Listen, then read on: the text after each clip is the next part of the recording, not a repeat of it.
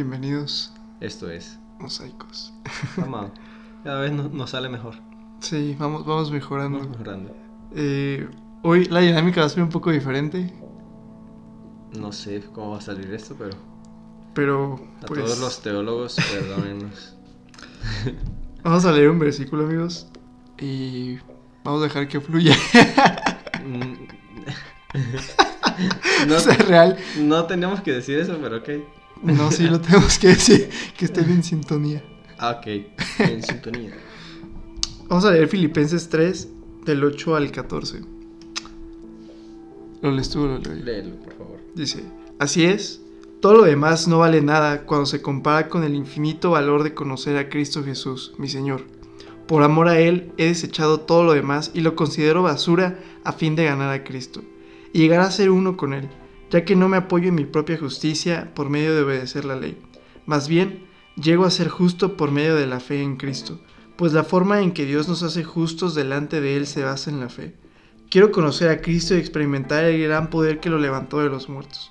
Quiero sufrir con Él y participar de su muerte para poder experimentar de una u otra manera la resurrección de los muertos. No quiero decir que ya haya logrado estas cosas ni que ya haya alcanzado la perfección, pero sigo adelante a fin de hacer mía esa perfección para la cual, Cristo Jesús primeramente me hizo suyo. No, am- no, amados hermanos, no lo he logrado, pero me concentro únicamente en esto, olvido el pasado y fijo la mirada en lo que tengo por delante y así avanzo hasta llegar al final de la carrera para recibir el premio celestial al cual Dios nos llama por medio de Cristo Jesús. Wow. Oh, wow.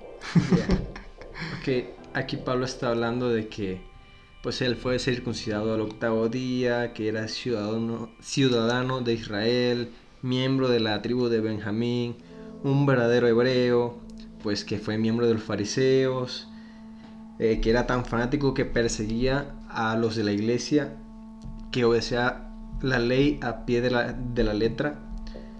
Em, di- antes del versículo 8 dice, antes creía que esas cosas eran valiosas, pero ahora considero que no tienen ningún valor debido a lo que Cristo ha hecho. Entonces, em, hay otra parte que me encanta, dice, no amados hermanos, el versículo 13, no amados hermanos, no lo he logrado, pero me concentro únicamente en esto. Olvido el pasado y fijo la mirada en lo que tengo por delante. So, Wow, la neta es, es, es un capítulo muy, muy bueno. está poderoso, ¿eh?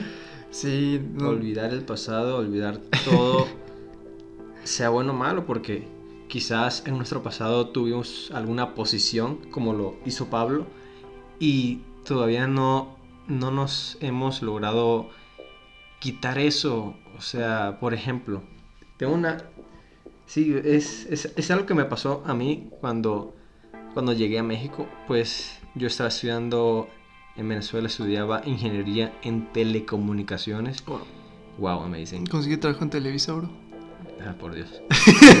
bueno, te veo hasta que si te quieres ver más. Ahí está. En ESPN.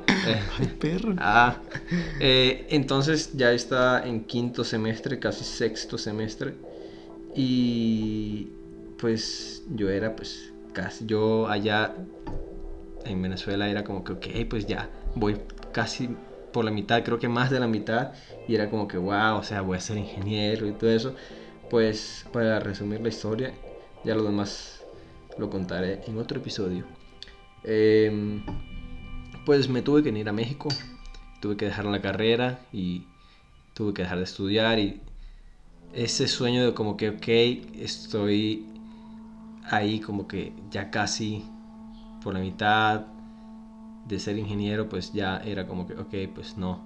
Y era como que, ok, pero yo soy esto y yo estudié esto y no sé qué.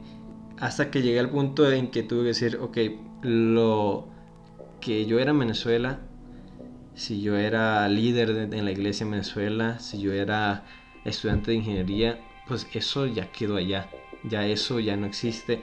Y ahí me pude quitar un peso de encima porque fue como que empezar de nuevo y creo que sí podemos empezar con Cristo de nuevo si nos quitamos todo el peso de nuestro pasado, de todo lo que hicimos y aceptar esa gracia esa gracia y, y, aceptar la obra redentora de Cristo en nuestras vidas, podemos empezar de nuevo.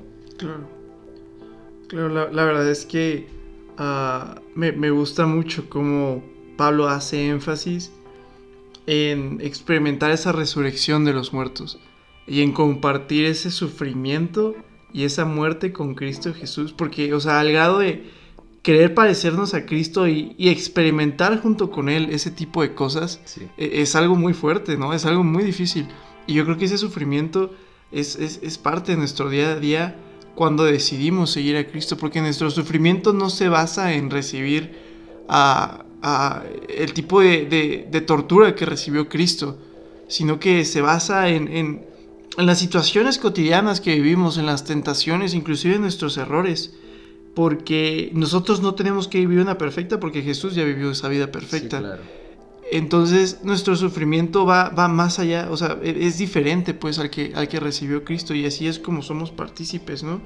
Y, este, y experimentar esa, esa resurrección, experimentar el, recibir la, gracia de, Dios, ¿no? Porque dice que Dios nos hace justos por la fe y, pensar que yo soy justo, o sea, a mí no me cabe en la cabeza, yo creo que a ninguno nos cabe en la cabeza, ok, Ángel saldría justo porque cree en Cristo, ¿qué? obviamente no es, no es por mí, no es porque Ángel cree en Cristo, porque pues yo puedo creer en Cristo, pero es su gracia, sea, ese regalo inmerecido que Él me da, no solamente no digo que él, que él me dio, que Él me da todos los días, porque todos los días eh, fallo, todos los días soy imperfecto, pero todos los días Él me sigue amando y Él me sigue dando de esa gracia y, y, lo espectacular de Dios es que nosotros le entregamos nuestro pasado y Él se queda con nuestro pasado y Él nos regala un futuro brillante, un futuro extraordinario y un futuro lleno de promesas. Sí, y sabes, inclusive después de recibir eso, pues obviamente seguimos equivocándonos, ¿no? Y, y nos sigue dando como ese remordimiento y esa, esa vergüenza de decir, Dios, es que, o sea, ya me sacaste de ahí, ya volví a echarme yo al cochinero, ¿no? Ya volví yo a caer en esto, ya volví yo a equivocarme en esto, o sea, no te merezco y no, no, nada, ¿no? Y, y yo, por lo menos yo en lo personal, es algo que he visto que hago mal. Y, yo creo que muchos pasamos por eso. Bro, por ejemplo, tú no sabes cómo funciona un refrigerador. ¿Estamos de acuerdo? O sea, no, no, o sea no, no, podrías explicarme cómo funciona pieza por pieza por pieza. Pero confías en que si tú lo conectas y metes ahí tu comida, la van a tener fría. Sí. Y si la metes al congelador, se va a congelar. Exactamente. Pero no sabes cómo funciona. Eh, no, no he investigado. Obviamente hay alguien que sí sabe cómo funciona. Eh, no sé, pues la persona que lo fabricó, la empresa que lo fabrica, pues obviamente saben cómo funciona. Nosotros sabemos cómo funciona el amor de Dios y a veces no podemos confiar en Él. No confiamos en Él lo suficiente como para saber que por ese amor, por esa gracia podemos ser justos. Porque intentamos entenderlo, intentamos compararlo con el ejemplo humano de amor que tenemos, un ejemplo de amor imperfecto, un ejemplo de amor que, se equivoca, cuando Dios nos ha demostrado lo que es su amor perfecto. Sí.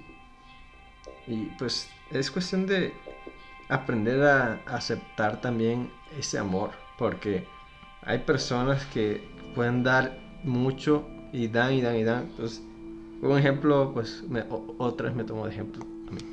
Pues, no, pues es, es verdad, o sea, aunque no lo parezca, yo puedo dar mucho cariño pero a veces no lo sé recibir. Y también se traduce mucho a, la relación con Dios. O sea, eh, a veces no sabemos o creemos que todo es dar y dar y dar a Dios, pero tampoco... O sea, tenemos que estar conscientes de que Dios nos quiere dar de su amor y no solamente... Dios nos, nos quiere dar de su amor a pesar de nuestras fallas y independientemente de los sacrificios que nosotros hagamos. Porque no es como que, ok, si leo la Biblia, si oro, si ayuno, Él me va a amar. No, Él nos va a amar independientemente de lo que nosotros hagamos o dejamos de hacer. Claro, y, y una muestra de que, de que independientemente de cualquier cosa está su amor, es que nosotros no tuvimos que pedirle a Dios que enviara a Jesús. Nosotros no tuvimos que hacer o completar un proceso para que Dios dijera, bueno, les voy a enviar a Jesús, sino que Dios lo envió porque sabía que lo necesitábamos. Sí, era, era su plan desde el principio. ¿Sabes? Y, y, y el hecho de que Él dé amor desde un principio sin recibir nada a cambio es lo que nos lleva a confiar en que sin importar lo que pase, podemos recibir ese amor. Sí. Entonces, el mayor privilegio que podemos tener en nuestra vida es conocerlo a Él. Y pues a todos los que nos están escuchando, no importa el pasado, pongamos nuestra mirada en Cristo eh, y avancemos hacia la meta que es conocerlo más y más a Él. Mm, Yo creo que nunca lo, lo vamos a conocer por completo, sino hasta estar en su, en su presencia, pero conocerlo cada vez más, lo más que podamos en esta vida Ujú. que pues si tienes nuestra edad todavía nos queda mucho por vivir. Vamos a qué tal si llega mañana. no, amigo, no va a llegar todavía. No, no creo. Dios. Dios, soy otra vez. Eh, Pero sí, Sí, amigo, avanzo hasta llegar al final de la carrera, bro. vamos a avanzar. Para recibir el premio celestial. Wow. Bro, el premio celestial es la vida eterna, bro. Sí, amigo. Ahí nos vemos, bro. Ahí nos vemos. Va. ¿Ya compraste tu boleto? Ya, bro, ya. No, no lo compraste, te lo, Lo- regalaron. Ah, Ah, ya, ya. Bueno, vámonos. Vámonos.